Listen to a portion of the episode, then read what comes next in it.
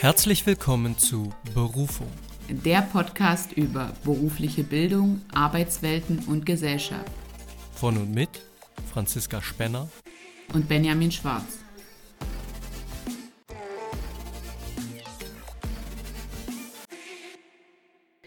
Hallo und herzlich willkommen, liebe Zuhörer und Zuhörerinnen. Hallo Benjamin. Hallo Franzi und hallo liebe Zuhörer und Zuhörerinnen.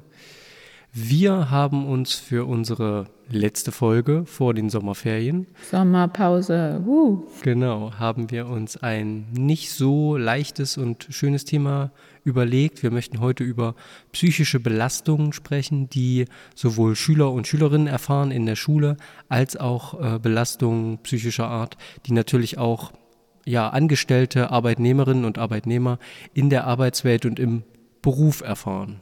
Genau, das ist unser heutiges Thema.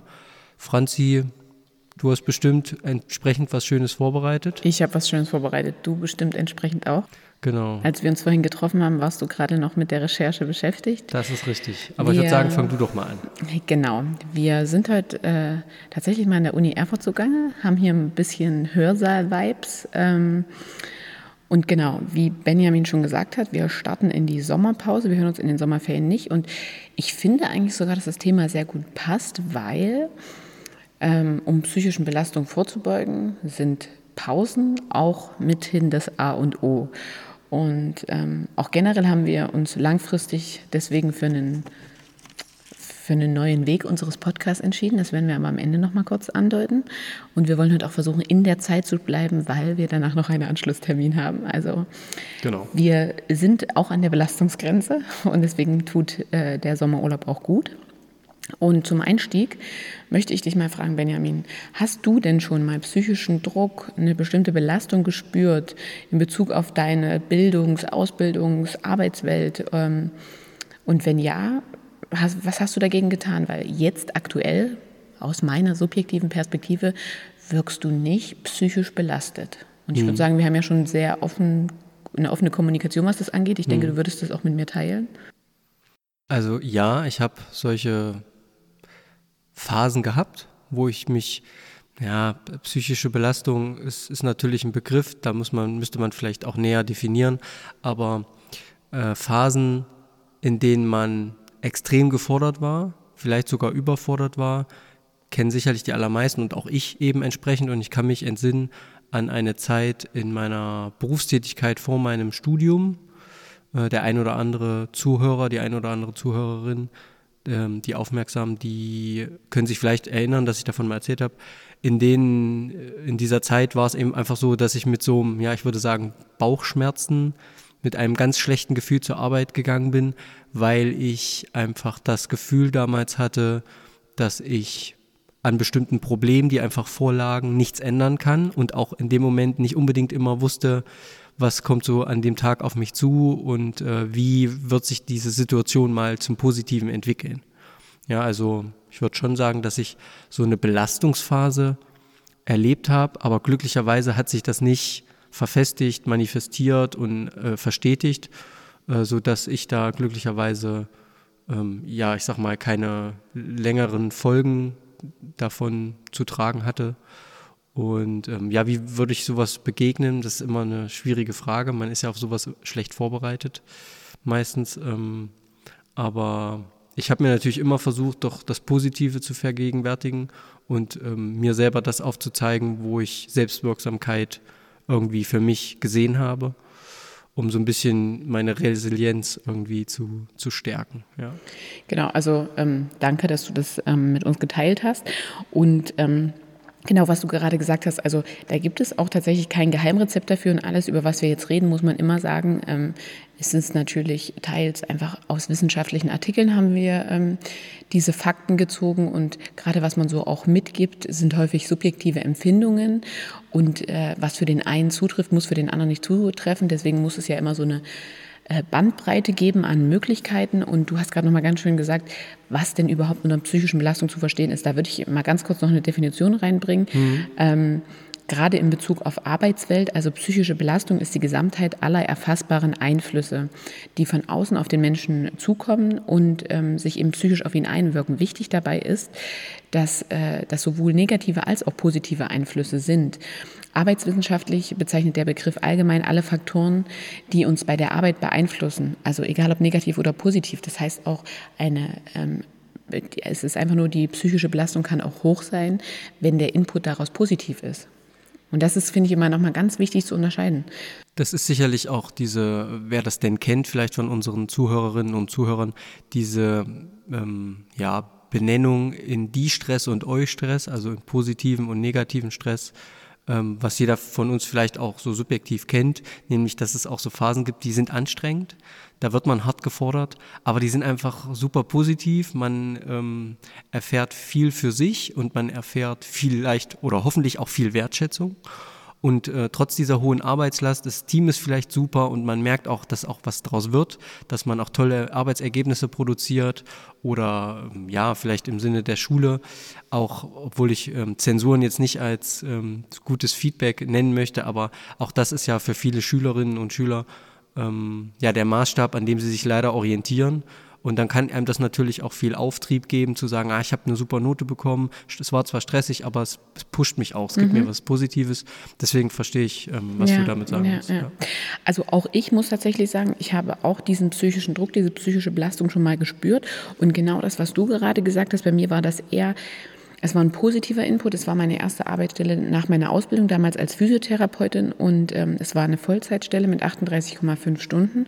Aber ich habe wirklich gemerkt, dass es mich psychisch belastet hat. Also ich bin morgens aufgestanden, mir fiel es schwer, auf Arbeit zu gehen. Ähm, ich hatte dann erste körperliche Anzeichen. Und das ist mir jetzt auch ganz wichtig. Ähm, das vorab zu sagen, wenn wir hier über psychische Belastung sprechen, dann müssen wir uns einig sein, dass man körperliche Reaktionen, Symptome und Wahrnehmungen da nicht ausschließen kann, weil Körper und äh, Geist, also Körper und Psyche einfach zusammenhängen. Ja, ich denke, da kannst du als äh, Physiotherapeutin, hast du da nochmal einen engeren Draht auf jeden Fall dazu, als genau. ich das jetzt zum Beispiel habe. Ne? Genau. Aber ähm, bevor wir jetzt so auf, wir sprechen da jetzt eher schon von Belastungen in der Berufswelt, bevor jemand äh, mit einer Arbeit anfängt oder auch mit, einem, mit einer Ausbildung erstmal, geht man ja zumeist in der Schule. Und gerade in den letzten Jahren ist ja da auch die Belastung an Schülerinnen und Schüler extrem gestiegen. Ich denke, du weißt, worauf ich hinaus möchte. Ich nehme an, du sprichst von dieser Pandemie, die wir alle überstanden haben, muss man ja glücklicherweise sagen. Also die ja auch als beendet erklärt wurde. Genau, genau. Ähm, und genau, Corona hat da ganz, ganz viel versaut. Genau, es hat viel versaut, wie du sagst, aber ich habe das Gefühl, ähm, die ein oder andere Person ist auch so ein bisschen wach geworden. Wach dahingehend, ähm, auf diese psychische Belastung aufmerksam zu werden. Das, was uns sicherlich allen zuerst klar wurde, war, okay, Personen, die im Gesundheitswesen arbeiten, sind auf einmal übermäßig belastet.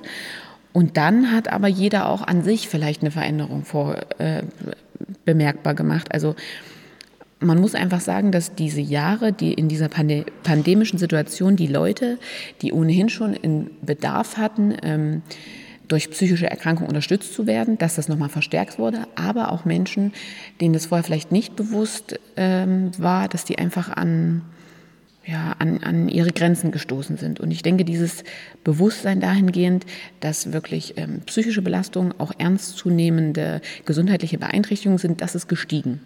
Ja, würde ich absolut. Sagen. Das ist, würde ich sogar sagen, generell etwas, was in den letzten, glücklicherweise in den mhm. letzten Jahren und Jahrzehnten, so in den letzten 20 Jahren, wo mehr Bewusstsein entstanden ist, dass psychische Erkrankungen ein Riesenpunkt sind oder psychische Belastungen erstmal, die natürlich auch zu Erkrankungen führen können.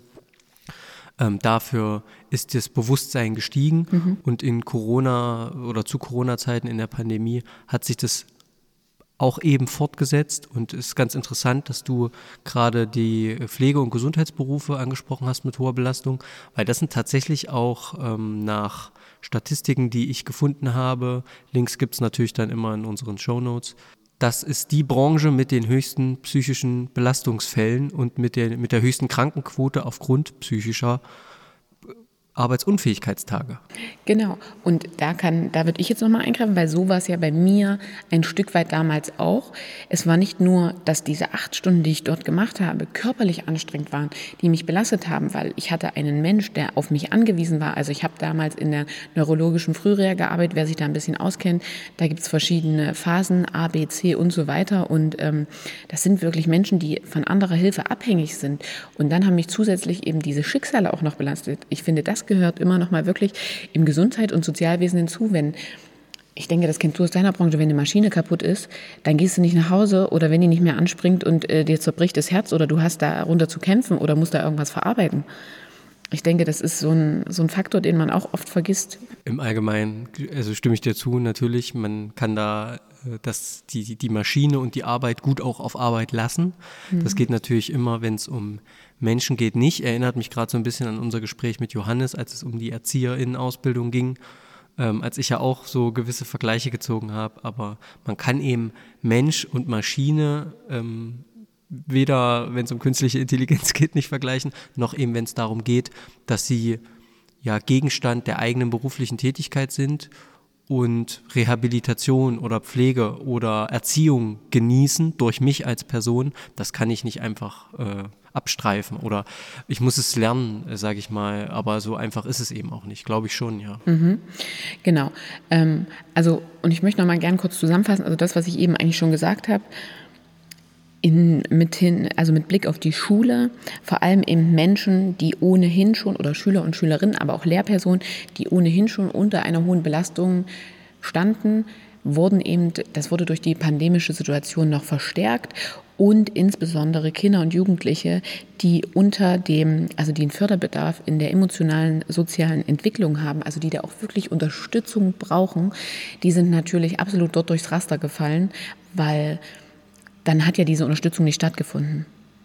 Also nicht zusätzlich. Und dann wurde wirklich die Familie eigentlich permanent diesem ähm, Förderbedarf ausgesetzt und das kann zumeist ja nicht gewährleistet werden, weil teilweise mussten ja die Eltern auch im Homeoffice und so weiter arbeiten. Und da habe ich in der Süddeutschen Zeitung einen spannenden Artikel dazu gefunden, was die Pandemie mit der Psyche gemacht hat, vom 8.4.2022. Und da sprechen verschiedene Personen aus dem Schulsektor. Und da habe ich nur mal so ein paar Beispiele rausgepickt, ähm, was sich dadurch eben weiterhin verändert hat. Weil ich finde immer, die psychische Belastung, das könnte man ähm, Fortreichend ist es ein Symptom, das sich ganz verschieden äußert. Also der eine hat vielleicht noch körperliche Beschwerden, bei dem anderen legt sich wirklich allein auf die Psyche oder Stimmung. Aber daraus entwickelt, entwickeln sich ja meistens gerade, wenn wir auf Kinder und Jugendliche schauen, in der Entwicklung weitreichende Folgen. Und ähm, die Personen haben zum Beispiel genannt, dass Ungleichheiten weiter ausgebaut wurden. Wir haben hier im Podcast schon mehrmals darüber gesprochen, Bildungsungleichheiten, das äh, spielt einen wesentlichen äh, Faktor hier in Deutschland, auch in unserem Bildungssystem. Das wurde dadurch natürlich noch mehr ausgebaut, weil dort, wo die Eltern ähm, und Erziehungsberechtigten das natürlich auch nicht gewährleisten konnten, die sind noch mehr hinten runtergefallen. Diese Schüler und Schülerinnen hatten einen noch größeren Druck, alleine ihre Sachen zu bewältigen. Und da rede ich jetzt gerade auch von Abschlussjahrgängen und so weiter und so fort. Ja, du möchtest was sagen, Benjamin? Genau, das äh, deckt sich auch sehr mit dem, was ich tatsächlich quellentechnisch gefunden habe. Also mhm. ich habe mir von der DAK, von der Krankenkasse, den Kinder- und Jugendreport 2022 mal angesehen. Und da ging es eben um ja, Kinder- und Jugendgesundheit in Zeiten der Pandemie. Was ich auch ganz interessant fand und wo leider, da kann man auch drüber streiten, warum die Mauer in den Köpfen auch noch nicht weg ist. Aber da gibt es eine ganz interessante Karte, die eine Blaufärbung, die Deutschland blau färbt, also von hellblau nach dunkelblau zu ähm, sozioökonomischem Status in Verbindung mit psychischen Erkrankungen. Und da ist eben ganz klar das Altbundesgebiet dunkelblau, sozioökonomischer Status ist höher äh, im Vergleich zu den neuen Bundesgebieten, die sind heller blau gefärbt weil da der sozioökonomische Status niedriger ist. Und das steht eben auch in Verbindung mit psychischen Erkrankungen während Corona oder psychischen Belastungen während Corona, die sich dann eben entsprechend geäußert haben. Eben auch in den neuen Bundesländern stärker als in den alten. Ich will da jetzt nicht auf mhm. Ost-West rumreiten, aber ja, das steht ganz, ganz stark im Zusammenhang der sozioökonomische Status, also am Ende, wie viel Geld haben meine Eltern, steht in Verbindung mit, wie psychisch gesund bin ich. Genau. Definitiv passt perfekt, weil genau diese zwei Punkte habe ich als nächstes. es kommt nämlich dazu, dass diese Situation zu vermehrten existenziellen Sorgen geführt hat. Ja. Belastung. Wir müssen ja, wir können mal das Wort psychisch ausklammern. Belastung. Es ist etwas, was mich belastet. Es ist etwas, wenn ich morgens aufstehe, muss ich schon daran denken. Etwas, ähm, wenn ich abends ins Bett gehe, was mich nicht loslässt. Und dadurch entstehen natürlich auch zunehmend Ängste und Unsicherheiten. Dann sind gerade infolgedessen ja auch bei vielen ähm, Leuten auch bestimmte Zwänge, Angewohnheiten und so weiter entstanden, von denen man ja jetzt möchte, du hattest ja das schon gesagt, die pandemische Situation äh, ist beendet. Die sollen jetzt einfach wieder verschwinden. Aber man hat sich halt bestimmte Sachen angeeignet. Man hat sich vielleicht zu Hause endlich eingerichtet, hat endlich für sich einen normalen Alltag und Standard gefunden und auf einmal muss das wieder aufgelöst werden. Denn auch dieses Aufdröseln wieder in diesen Kokon, in den ich mich gesponnen habe, das finde ich, wird auch immer so ein bisschen vernachlässigt dabei. Absolut, da würde ich dir voll zustimmen. Und ähm, da muss man einfach wirklich sagen, ist es zu irreparablen Schäden gekommen, vor allem in Bezug auf das Sozialverhalten von Kindern und Jugendlichen, ähm, besonders dann in der Pubertät, das ist ja eine ganz wichtige Ent Entwicklungsphase. Ähm, wurde halt Sozialverhalten hauptsächlich medial und fiktiv erlernt in dieser Zeit. Und wir reden ja jetzt wirklich nicht nur von ein, zwei Wochen, sondern es ging ja eine ganze Weile. Und ähm, das hat nicht die Realität wiedergespiegelt. Und für diese Schüler und Schülerinnen ist es natürlich schwer, jetzt auch wieder einen Alltag zu finden und auf einmal in Sozialverhalten sich mit anderen Menschen auseinanderzusetzen. Da kommen wir wieder dazu. Da wäre eigentlich in der Pandemiesituation die Verantwortung wäre bei den Eltern gewesen. Kommen wir jetzt wieder zur Bildungsungleichheit. Bei manchen hat das bestimmt stattgefunden, bei anderen nicht. Man sollte vielleicht gar nicht nur von Bildungsungleichheit, sondern vielleicht auch von einer Entwicklungsungleichheit sprechen, weil hm, man was kann die, ja nur mit dem arbeiten, was einem gegeben ist. Genau, was die Ent Entwicklungsbedingungen mhm. angeht, meinst du jetzt, ne, die ja. einem von zu Hause mitgegeben sind. Aber es ist natürlich jetzt kein, auch kein Bashing den Eltern gegenüber, weil nee. es waren alle. Ne, ich will nur, es waren alle belastet und mhm. auch die Eltern. Ne, die mussten auf einmal, weil die Kinder natürlich zu Hause waren, weil Schule nicht stattgefunden hat, ähm, mussten die, wenn sie denn konnten, auch das wieder eine Frage, welcher beruflichen Tätigkeit gehe ich denn nach? Kann mhm. ich überhaupt Homeoffice machen? Damit ich vielleicht die Kinder auch noch irgendwie nebenbei betreue, was ja im Homeoffice faktisch eigentlich auch nicht geht, weil ich da ja trotzdem arbeite. Ja, und das alles zusammen, dieses ähm, kleinste, irgendwie diese kleinste Einheit unserer Gesellschaft, Familie, die waren da schon einfach extrem stark belastet. Eltern wie eben auch Kinder. Genau. Und jetzt fand ich ganz gut, was du eben angesprochen hast, Homeoffice. Ähm, ich möchte noch eine, eine Sache kurz zur Schule abhaken, damit wir das hier nicht so miteinander vermischen. Ähm, ich denke einfach, dass die Schule um genau sowas, weil die Kinder und Jugendlichen werden diese psychischen Belastungen mittragen, wenn sie nicht aufgelöst werden, wenn sie nicht, ähm, also wenn sie ignoriert werden, dann werden sie die mittragen. Das ist nichts, was man einfach wieder abwirft. Und da finde ich, ist jetzt Schule die zentrale Instanz dafür, nicht nur ihren Fokus auf Wissenserwerb zu legen, sondern eben auch ein Ort des sozialen Miteinanders. Das ist uns mehr denn je bewusst, denke ich. Und ein Ort des sozialen Miteinanders sollte ja auch nachführen nach der Schule, vielleicht eine Ausbildungsstätte bieten, einen Betrieb und so weiter. Und da hast du Homeoffice angesprochen. Es ist ja so, dass seit der Corona-Pandemie es auch nicht untypisch ist, dass Leute komplett remote arbeiten ähm, auch das klingt erstmal schön. Ich kann meinen Alltag so gestalten, wie ich möchte. Ich muss mich nicht an feste Zeiten halten. Also man findet ja immer viele Vorteile. Aber wo ist mein Ort des sozialen Miteinanders? Ist ein Riesenpunkt. Ne? Wir haben ja auch öfter schon mal drüber gesprochen, diese Digital Nomads, wie sie ja heute ja. oft genannt werden. Ähm, das mag für manch einen was sein, so ohne Frage. Und gerade wenn ich in einem hochdigitalen Beruf oder in einer hochdigitalen Tätigkeit mich bewege und eigentlich nur noch am Rechner arbeite, dann kann ich das natürlich machen. Und wenn ich auch nicht so eingestellt bin, wie wir das jetzt vielleicht beide sind, dass wir eigentlich dieses Miteinander mit anderen mit Menschen unbedingt schätzen und auch brauchen vielleicht. Ne? Äh, die Menschen mag es ja gehen, geben und die sollen das auch machen. Aber die, die das eben benötigen, die für, ihr, ja, für ihre seelische Gesundheit und die das nicht konnten in dieser pandemischen Zeit, die von zu Hause arbeiten mussten, für die war es natürlich nicht gut. Auch das erinnert mich so ein bisschen wieder, also du sprachst ja gerade von Schule als sozialer Stätte oder Stätte der sozialen Begegnung.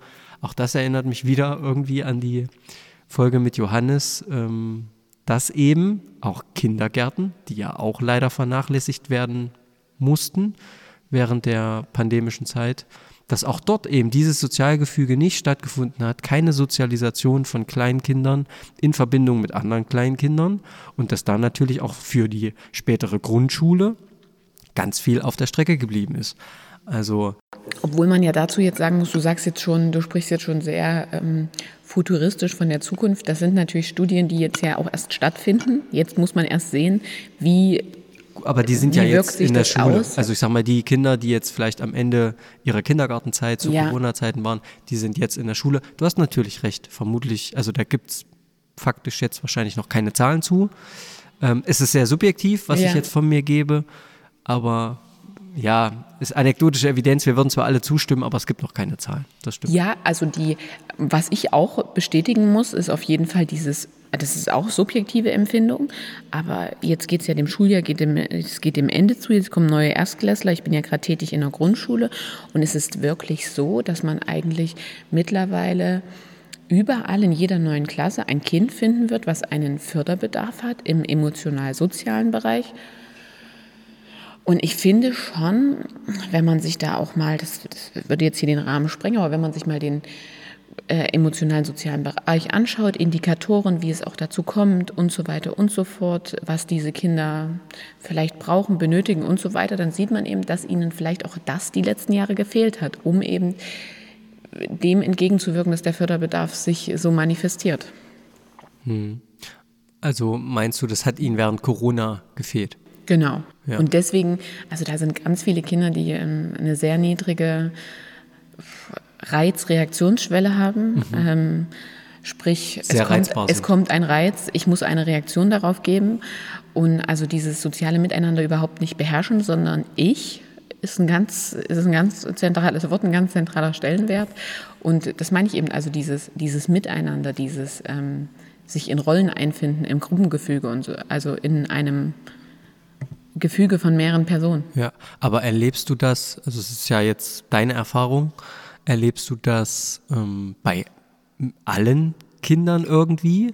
Oder erlebst, weil du gerade von einem Schüler gesprochen hast? Das kann ich ja jetzt nicht sagen, weil es bei mir also bei mir gibt es ja nur die Zeit, in der ich in der Grundschule arbeite, nach Corona. Ich kann ja nicht sagen, wie es vorher war. Ja, aber die Kinder, die, die du jetzt erlebst, sind die alle so ein bisschen quirlig? Oder, äh ja, aber ich kann ja nicht sagen, dass es vorher nicht war. Okay, ja. So. Und wenn ich jetzt den Kollegen äh, zustimme, dann sagen die, das war ein wahnsinniger Pulk. Also im letzten halben Jahrzehnt sagen die, haben sich Kinder einmal komplett gewandelt. Ähm, das könnte man dann ja schon darauf zurückführen, weil wenn ich jetzt gucke, das, wir haben jetzt 2023, seit 2018 Seit wann hatten wir diese Situation? Seit 2020 könnte man jetzt schon wieder sagen, es lag vielleicht daran. Natürlich müsste man da langfristig drauf schauen, inwieweit mhm. sich das verändert hat. Aber grundsätzlich ist, glaube ich, also das, was ich auch vorhin gesagt habe, diese irreparablen Schäden, die entstehen dadurch, dass Sozialverhalten größtenteils medial und fiktiv geprägt ist, das ist ja jetzt auch nichts, was ähm, mit der pandemischen Situation ändert, weil wenn ich höre, was Kinder am Montag von ihrem Wochenende berichten, dann ist das zumeist, äh, ich habe gezockt und ich saß drinnen vorm PC und also das wirkt ja alles mit drauf ein. Da wirken auch die Umstände unserer jetzigen Zeit einfach. Genau. Wir könnten es uns auch einfacher machen und uns treffen, während ich zu Hause sitze, du zu Hause. Wir schaffen es immer noch, uns zusammenzufinden. Und ich finde das eigentlich auch schön, weil wir führen davor mal ein Gespräch, danach mal ein Gespräch. Und das ist genau dieses Sozialverhalten. Ich kann dir viel besser auch widerspiegeln, wie es mir heute geht, ob ich vielleicht auch manchmal gestresst bin, weißt du, das, das würden wir ja komplett ausblenden, wenn wir uns jetzt zu einem Zeitpunkt treffen würden, online uns einloggen und danach wieder ausloggen. Und ich denke, die, die Belastung, der zeitliche Input wäre geringer, aber die Belastung wäre höher. Absolut, bin ich absolut deiner Meinung. Das äh, zeigt ja auch wieder, dass wir Menschen dazu neigen und Technologie dazu benutzen, die Dinge so zu kontrollieren und zu reduzieren auf das Notwendige, nämlich wir würden uns dann digital treffen, wir machen irgendwie unsere Aufnahmen und dann ist Pumpe, das war's. Aber das, was zum Miteinander, zu einem sozialen Miteinander als Menschen ja dazugehört, ist ja viel, viel mehr. Das sind mhm. ja viel, viel mehr Dinge auf Metaebene, die man gar nicht vielleicht unbedingt bewusst wahrnimmt oder eben dann doch oder wo man dann eben erstmal ein Feingefühl entwickelt, die diese Dinge wahrzunehmen. Und das kann ich natürlich nicht, wenn ich das alles immer nur runterbreche. Ja, deswegen ist es auch, äh, ich sag mal, schwierig, wenn Kommunikation, früher hat man sich immerhin noch angerufen Heute äh, schreibt man nur noch irgendwie WhatsApp-Nachrichten. Gut, mittlerweile gibt es Sprachnachrichten. Aber warum machen wir Sprachnachrichten und rufen uns nicht an? Weil wir dadurch die Kontrolle über die zeitliche Steuerung haben. Mhm. Dann kann ich entscheiden, wann höre ich mir das an. Ich kann entscheiden, wann ich antworte. Ich muss nicht abrupt in dieser Situation tätig werden, weil die Person äh, quasi situativ jetzt im Moment mit mir spricht. Das ist ja, das sind ja alles so Symptome, dass wir Technologie nutzen, um uns zu entkoppeln voneinander, was eben dann auch zu einer ja, sozialen Entkopplung auch führt. Genau, und es soll eigen, augenscheinlich soll es eine Erleichterung darstellen. Aber eigentlich ist es eine Belastung, weil wenn du mir beispielsweise eine Sprachnachricht sendest, ich sie mir anhöre und jetzt ad hoc nicht darauf reagiere, werfe ich ja deine Frage dennoch nicht ab. Sie beschäftigt mich, ich habe sie im Hinterkopf. Ich habe also etwas mehr, was ich wieder mit mir trage, sage ich mal, auch durch den Tag, was ich vielleicht hätte vermeiden können, wenn wir einfach miteinander geredet hätten. Dann wäre das direkt vorbei gewesen, abgehakt zu Ende. Ich hätte mir keine Gedanken mehr darüber machen müssen. Das sind auch diese unterschwelligen Belastungen, die einfach immer mehr zunehmen. Und ich möchte da jetzt, also das geht jetzt auch schon auf die Ausbildungs- und Berufszeit und so weiter über, aber auch nochmal auf Schule. Eine, eine Sache muss man sich bewusst sein, man wird ja häufig ins kalte Wasser geschmissen, neue Anforderungen, das geht ja auch jedem so nach der vierten Klasse, gehst auf einmal aufs Gymnasium oder die Regelschule, so und jetzt bist auf einmal eine große und jetzt läuft es so und fertig aus und jetzt auch ähm, Pandemie ist vorbei, jetzt läuft wieder alles geregelt, jetzt sitzt man acht Stunden in der Schule. Zeit auch, um wieder zurückzukommen, finde ich super wichtig und das ist, denke ich, Zeit an sich ist etwas, was in Kombination mit psychischer Belastung auf jeden Fall gegeben sein muss. Ja, im, im Endeffekt sprichst du von Entschleunigung. Ja. Es ist, genau, es ist genau auch das, was, worüber wir, ich weiß, ich will jetzt nicht schon wieder aufs Arbeitsleben vorspoilern, mhm. aber es ist das, worüber wir schon öfter gesprochen haben, dass wir immer mehr Arbeitszeitverdichtung stattfinden lassen und das scheinbar auch auf Kinder übertragen wird dann muss vielleicht noch das Hobby sein und das Hobby sein und an, aber Kinder haben andere Vorstellungen davon, was sie in ihrer Freizeit machen wollen. Ähm, Schule wird für Lehrkräfte immer stressiger, die Lehrpläne werden immer voller, die Zeiten aber irgendwie nicht mehr. Ähm, und das spüren natürlich auch Kinder und ja, also diese, diese Verdichtung, die scheint auch bei Kindern stattzufinden, aber es braucht eigentlich öfters mal Entschleunigung. Genau. Und eben auch einfach dieses, dass dieser Wechsel in bestimmte Etappen, die einfach mit Belastungen verbunden sind, die mit einem Wandel der eigenen Position verbunden sind, dass vor allem dafür eben auch eine bestimmte Zeitspanne vorgesehen ist und eine individuelle Zeitspanne. Ich denke, wenn wir von psychischer Belastung reden, das hatte ich ja vorhin schon mal gesagt, alles subjektiv und individuell. Empfehlungen, jede Empfehlung muss so ausgelegt werden, wie sie jeder für sich nutzen kann. Und ähm, wenn ich den zeitlichen Faktor anspreche, möchte ich noch eine Empfehlung mitgeben. Und zwar habe ich ein Hörbuch gehört, das heißt Alle Zeit von Theresa Brücker. Und da wird da vor allen Dingen auch gesellschaftlich sehr kritisch an das Thema Zeit herangegangen, auch im Sinne von Erwerbstätigkeit. Und ähm, darauf folgend habe ich dann zufällig ähm, auf einer anderen Seite mich da noch so ein bisschen zu belesen. Und da hatte ähm, jemand geschrieben, Geld, mit dem Geld, was wir verdienen, das hauen wir nicht am, am, Anfang des Monats einfach raus, sondern wir überlegen uns, oh, vielleicht spare ich mal was für einen Urlaub, müsste ich da noch was zurücklegen, muss ich da noch was zurücklegen. Uns stehen faktisch jeden Tag 24 Stunden zur Verfügung, sieben Tage die Woche. Ich persönlich bin auch so ein Mensch, ich weiß das alles gut zu verplanen. Ich habe da keine Ressource mehr. Dabei kann ich gar nicht wissen, was ist in drei Tagen. Vielleicht habe ich da Kopfschmerzen, vielleicht äh, muss da mein Kind eher aus der Kita geholt werden, trifft jetzt gerade bei mir nicht zu. Aber genau diese Ressource, wir haben gar keine Zeit, überhaupt irgendwo Entschleunigung reinzubringen, weil wir eigentlich schon alles verplanen. Hm. weißt versteh, du, was ich meine? Versteh, also wenn man Geld spart man an, aber für Zeit gönnt man sich keinen Puffer, weil man sagt, naja, kann ich eh nicht mehr von haben, ist jetzt so, warum soll ich mir einen Puffer einbauen? Ja, weil ich Geld zwar mitnehmen kann. Aber mit wohin? Wenn ich keine Zeit mehr habe irgendwann, dann bringt mir das Geld auch nichts mehr. Ja, aber ich kann zumindest, Geld kann ich zumindest mit in den nächsten Monat nehmen oder mit ins nächste Jahr. Wenn Gesetzt ich, Fall, ich, habe ein nächstes Jahr. Genau, genau. Aber Zeit kann ich nicht mitnehmen. Die Stunde, die ich mir jetzt spare für, also ist jetzt nicht mein Denken. Ich relaxe auch oft so. Aber kann ich mir so vorstellen, die Zeit, äh, dieser, dieser Spruch YOLO, you only live once, mhm. das hat sich, glaube ich, bei vielen manifestiert. Und das, was ich jetzt nicht mache, das mache ich auch später nicht.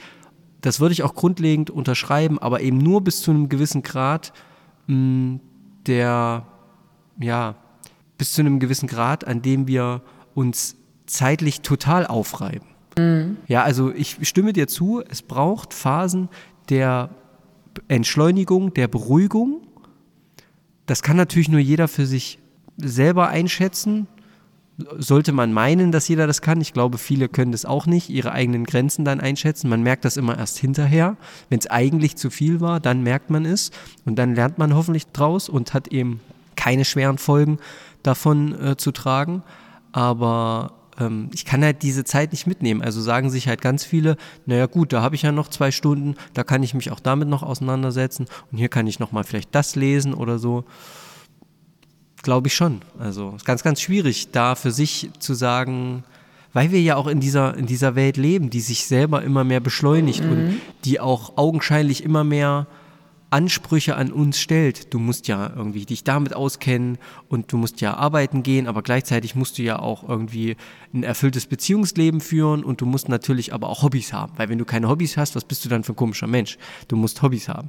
Und du musst aber auch, bei Rente gibt es ja nicht, also musst du auch irgendwie gucken, dass du dich mit ETS beschäftigst und mit Finanzierung und dann musst du dich also auch noch ein bisschen mit dem Finanzmarkt auskennen, aber da gibt es ja ganz kluge Apps ja. und Podcasts, die sich auch damit beschäftigen und dann schlaust du dich da einfach ein bisschen auf und das kann natürlich alles irgendwie so nebenbei ein bisschen passieren, aber das führt auch dazu, dass der Kopf, dass die Psyche nie zur Ruhe kommt. Genau. Immer von einem äh, Töpfchen ins nächste. Immer belastet ist. Immer belastet ist. So. Genau. Und da haben wir ja hierzulande, würde ich sagen, noch Glück durch eine rechtliche Absicherung. Wenn ich jetzt an das Arbeitszeitgesetz denke, an das Arbeitssicherheitsgesetz, an das Arbeitsschutzgesetz, an das Präventionsgesetz. Da, das ist ja ein absoluter Vorteil, wenn man sich überlegt, ähm, da wird ja schon darauf abgezielt, dass der Arbeitnehmer eigentlich möglichst lange gesund bleibt, damit er eben auch arbeiten kann und damit er eben nicht an dieser zu hohen Belastung, sei es körperlich oder psychisch, zerbricht. Und, ähm, ähm, da, aber ich glaube, da, um kurz einzuhaken, ja, was äh, körperliche Belastung angeht, ähm, wurde schon oder hat sich schon in dem letzten Jahrhundert ein Wandel vollzogen, sodass natürlich die körperliche Unversehrtheit ein Riesenpunkt ist und dass es dafür Maßnahmen gibt, Arbeitssicherheit etc. etc.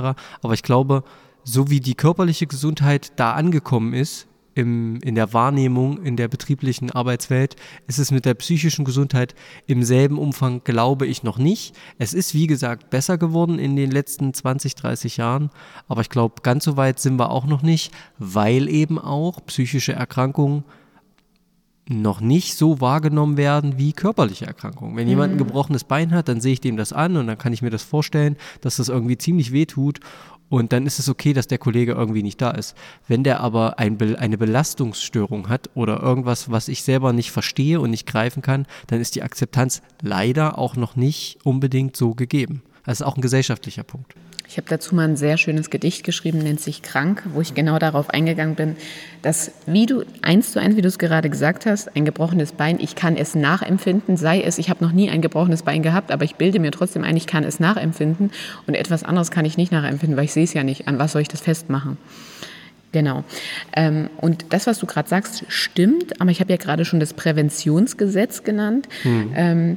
Wir haben da auch so eine ein Link, also ist auch in den Shownotes. Ich habe da ein äh, Dokument mit über 200 Seiten reingehauen und da geht es eben darum, dass im Juni 2015 auch ein Gesetz zur Stärkung der Gesundheitsförderung und der Prävention verabschiedet wurde.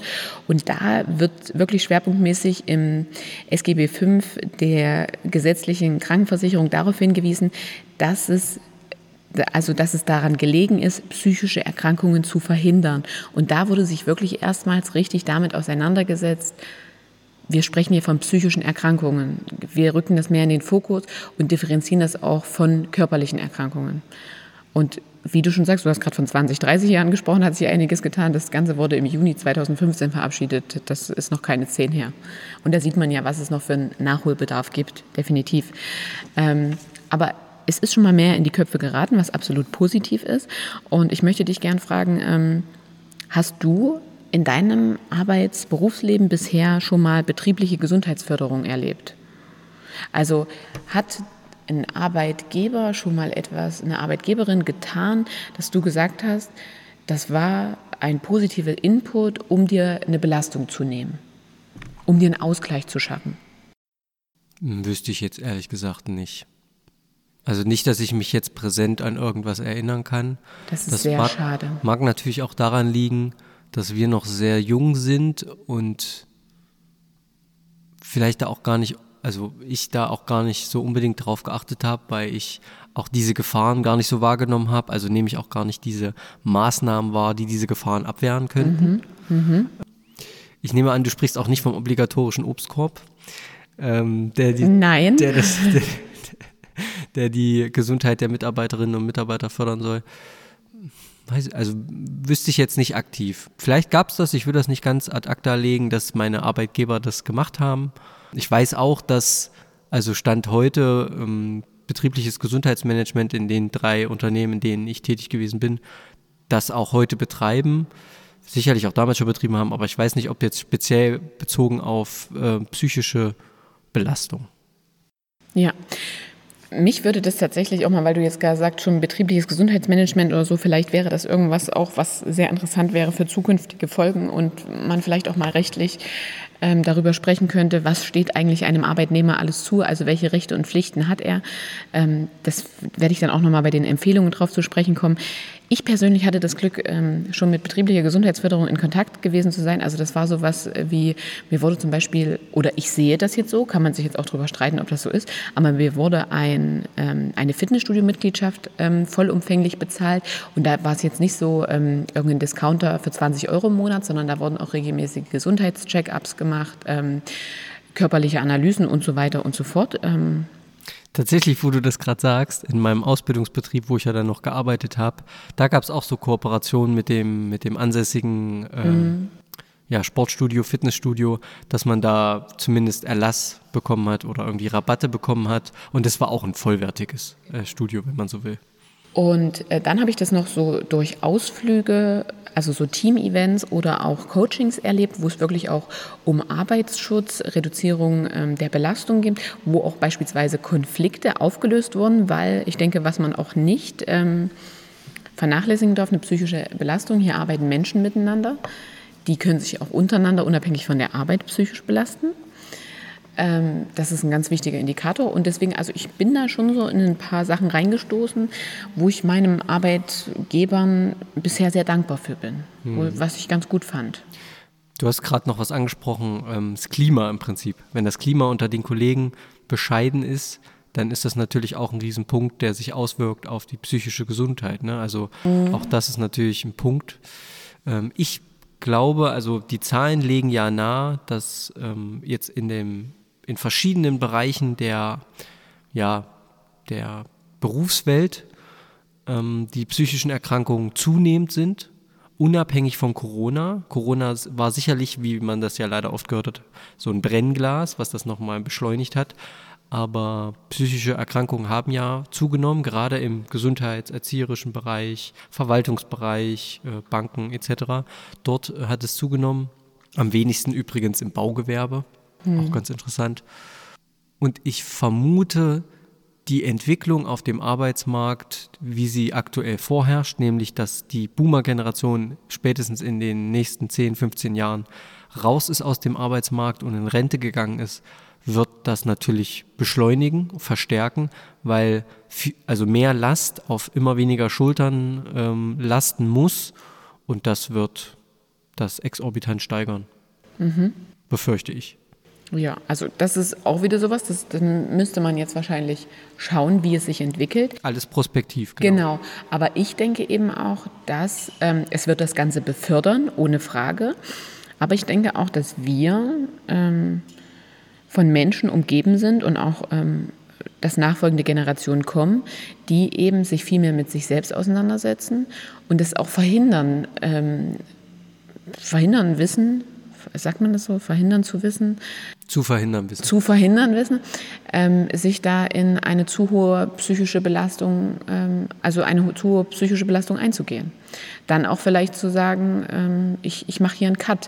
Und ich denke, der Cut ist so das, was absolut vermieden werden sollte, dass jemand überhaupt nicht mehr erwerbstätig ist das sollte auf jeden Fall vermieden werden. Und das sage ich jetzt nicht aus Sicht von, der bringt dann der Gesellschaft nichts mehr und äh, bringt, also für ihn selber, sondern. Genau, ja. sondern es ist für ihn selbst wichtig, sei es vielleicht auch, dass er diesen Beruf nicht mehr ausüben kann.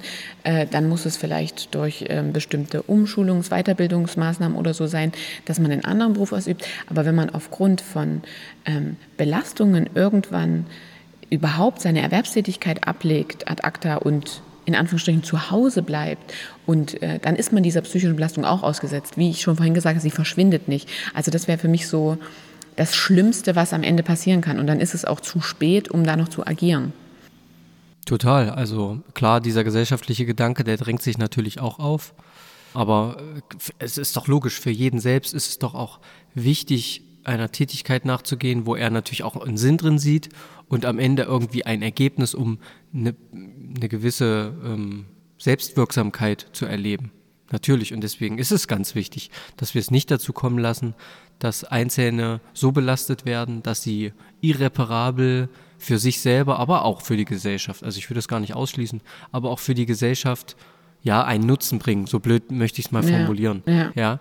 Ähm, weil, wie gesagt, je weniger wir werden, umso mehr wird jeder Einzelne gebraucht. Mhm, definitiv. Ähm, wir haben jetzt ganz viel eigentlich nur darüber gesprochen, wie es zu psychischen Belastungen kommt, wie sie sich auswirken und so weiter. Eigentlich gar nicht so richtig darüber, welche Empfehlungen wir vielleicht auch geben, um dieses Ganze zu vermindern, was man in äh, der Berufswelt tun kann. Vielleicht wäre das nochmal ein Anschluss. Ja, ähm, ist natürlich ganz, ganz schwierig. Wir sind keine Psychologen, wir sind keine Psychotherapeuten. Ja. Man kann natürlich dann nur vielleicht, ähm, ich sag mal, ja, Alltagshinweise, würde ich es jetzt nennen, mhm. geben. Vielleicht hast du noch was anderes. Ich glaube, was, was ganz wichtig ist, man muss versuchen zu lernen, du hast es gerade angesprochen, dass du die Hoffnung hast oder die Vermutung, dass unsere Generation, künftige Generation da ähm, wacher sind, was ihre psychische Gesundheit angeht. Ich glaube auch, dass das so ist, aber das fällt nicht vom Himmel. Das muss sozialisiert werden, dieses mhm. Bewusstsein für psychische Gesundheit. So, das möchte ich äh, vorneweg schicken. Mhm. Dann ist natürlich eine Maßnahme, um irgendwie zu agieren, wenn man zu viel Stress hat. Man muss irgendwie für sich erkennen, wo seine eigenen Grenzen sind. Man muss auf sich selbst achten, sich auch mal Zeit für sich nehmen und auch mal vielleicht Nein sagen. Auch zu Dingen im Privaten, die eigentlich positiven Stress mhm. erzeugen würden oder positive Belastung, aber eben doch Belastung. Und mhm. die kommt obendrauf auf die vielleicht negativen Belastungen des Berufes. Ja. So. Also man muss für sich erkennen, wann man mal irgendwie eine Grenze zieht, aber man muss auch für sich erkennen, wann brauche ich Wann brauche ich den sozialen Kontakt? Wann brauche ich mal den Austausch mit den also anderen? Also als Sozialarbeiterin sage ich dir jetzt, das ist ganz schwierig, weil wenn man einmal darin gefangen ist, du sagst es jetzt so, Natürlich. man muss für sich erkennen, es ist nicht es jedem ist gegeben, dass man das darf. Äh, und die Bundesanstalt für Arbeitsschutz und Arbeitsmedizin hat da 2017, finde ich eigentlich, das ist auch dieses lange Paper, was ich vorhin schon mal erwähnt habe, rausgebracht, wo zehn Empfehlungen drin steht, wie man eben psychische Gesundheit in der Arbeitswelt ähm, aufrechterhalten kann, ihr positiv entgegenwirken, also sie, sie äh, fortführen kann, sie aufrechterhalten kann. Und eigentlich würde ich da gerne noch mal drüber sprechen. Mal sehen, wie wir das weiter planen. Wir gehen erstmal in die Sommerpause. Ähm, ich denke, es gab einen guten Einblick, dass man sich selbst schützen muss, aber dann eben auch gerne den Arbeitgeber, die Arbeitgeberin äh, mit einbeziehen kann, wenn etwas am Arbeitsplatz nicht stimmt, mhm. weil das kann ich nicht alles immer selbst handeln und festlegen. Ja. Ähm, ich denke, das äh, sollte uns abschließend mal bewusst sein. Ich finde, es hat einen kleinen Einblick gegeben, aber es ist ein hochkomplexes Thema, über was wir gesprochen haben. Unglaublich riesig, ja. Und auch natürlich ein, ein Ausmaß, das gar nicht teilweise abschätzbar ist. Ja. ja. Ich versuche jetzt mal Benjamin zu überreden, in unserer neuen ersten Folge nach den Sommerferien am 30.08. Ähm, vielleicht über Empfehlungen zu sprechen, ähm, die da, wie gesagt, dieses, die Bundesanstalt für Arbeitsschutz und Arbeitsmedizin noch reingebracht hat und andere, weil dann bewegen wir uns ja tatsächlich auch in zwei ganz neuen beruflichen Phasen. Wir steigen das mit dem neuen Schuljahr in den Schuldienst ein. Besonders stressige Phasen. Das heißt nämlich auch, ihr werdet uns nur noch alle zwei Wochen hören. Vielleicht ist das dann der Grund, weswegen wir unsere regelmäßigen, äh, zu langen Podcast-Folgen ähm, relativieren können und äh, besser, wie, wie, sagt man, besser vertreten können. Dann, machen, dann, dann wären es vielleicht eher Doppelstunden, wer weiß. Genau. Am 30.08. hören wir uns wieder, dann nur noch alle zwei Wochen, aber genauso motiviert. hoffen wir, dass wir das vorziehen können, auch als äh, Berufserwerbstätige im Schuldienst. Und ich hätte noch eine letzte Frage an dich. Hau Wie raus. erholst du dich in den nächsten Wochen? Ja, Erholung steht bei mir äh, gar nicht unbedingt an. Ähm, welchen haben wir heute? Anfang Juli, 10. Juli. Wir nehmen ja immer ein bisschen früher auf. Genau, es ist nicht der 10. Juli, aber es ist Mitte Juli. Genau. Ähm, Wie kommst du denn auf den 10.? Das war Wochenende. Egal, wir haben Mitte Juli. Genau. Mitte Juni.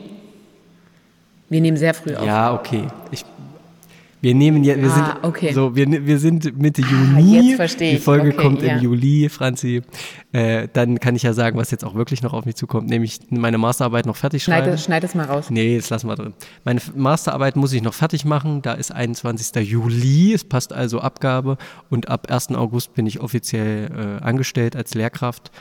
Also ich glaube nicht, dass ich so riesige Erholungsphasen haben werde, weil ich leider auch noch private Projekte habe. ähm, selbstgewähltes Schicksal. Ähm, aber ich versuche mir trotzdem immer wieder Phasen zu nehmen, Wetter zu genießen, äh, auch mal rauszukommen aus dem schönen Erfurt. Genau, wie sieht's denn bei dir aus? Ich beende meinen Job als Schulbegleiterin, meinen Beruf, meinen aktuellen. Werde mal zwei Wochen in den Urlaub fahren und mich entspannen, ähm, werde ein bisschen Besuch auch empfangen, ein bisschen Freizeit haben, ein bisschen lesen, schreiben. Dann beginnt aber auch am 1.8. ein neues Kapitel für mich. Am 1.8. Ähm, bin ich dann im Vorbereitungsdienst in Thüringen für das Lehramt an berufsbildenden Schulen. Da werde ich dann sicherlich auch einiges an Input hier mit einfließen lassen.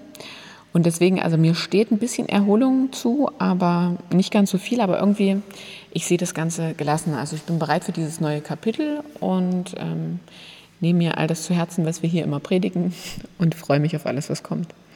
Und freue mich auf einen schönen Sommer und ich denke, wir sehen uns auch ab und an mal abseits des Podcasts. Davon gehe ich aus. Genau, und äh, stoßen mit einem alkoholfreien Getränk an. In diesem Sinne wünschen wir euch, liebe Zuhörerinnen und Zuhörer, natürlich auch tolle Sommerferien. Und wer keine Ferien hat, trotzdem eine wunderbare Sommerzeit. Genau, Urlaub natürlich, viel Entspannung, viel Erholung, um euch von uns zu erholen, aber eben natürlich auch von äh, eurem stressigen Job vielleicht oder was auch immer euch sonst stresst. Oder euch alle Folgen anzuhören, die ihr bisher noch nicht gehört habt, damit ihr dann ins neue Schuljahr komplett up-to-date starten könnt. Amen. Das würde ich Genau, sagen, war das Amen. letzte Wort. Bis bald, liebe Zuhörerinnen und Zuhörer. Benny, wir sehen uns jetzt noch kurz eine Weile. Genau, bis, Bis in dann. einigen Wochen. Bis dahin. Ciao. Tschüss.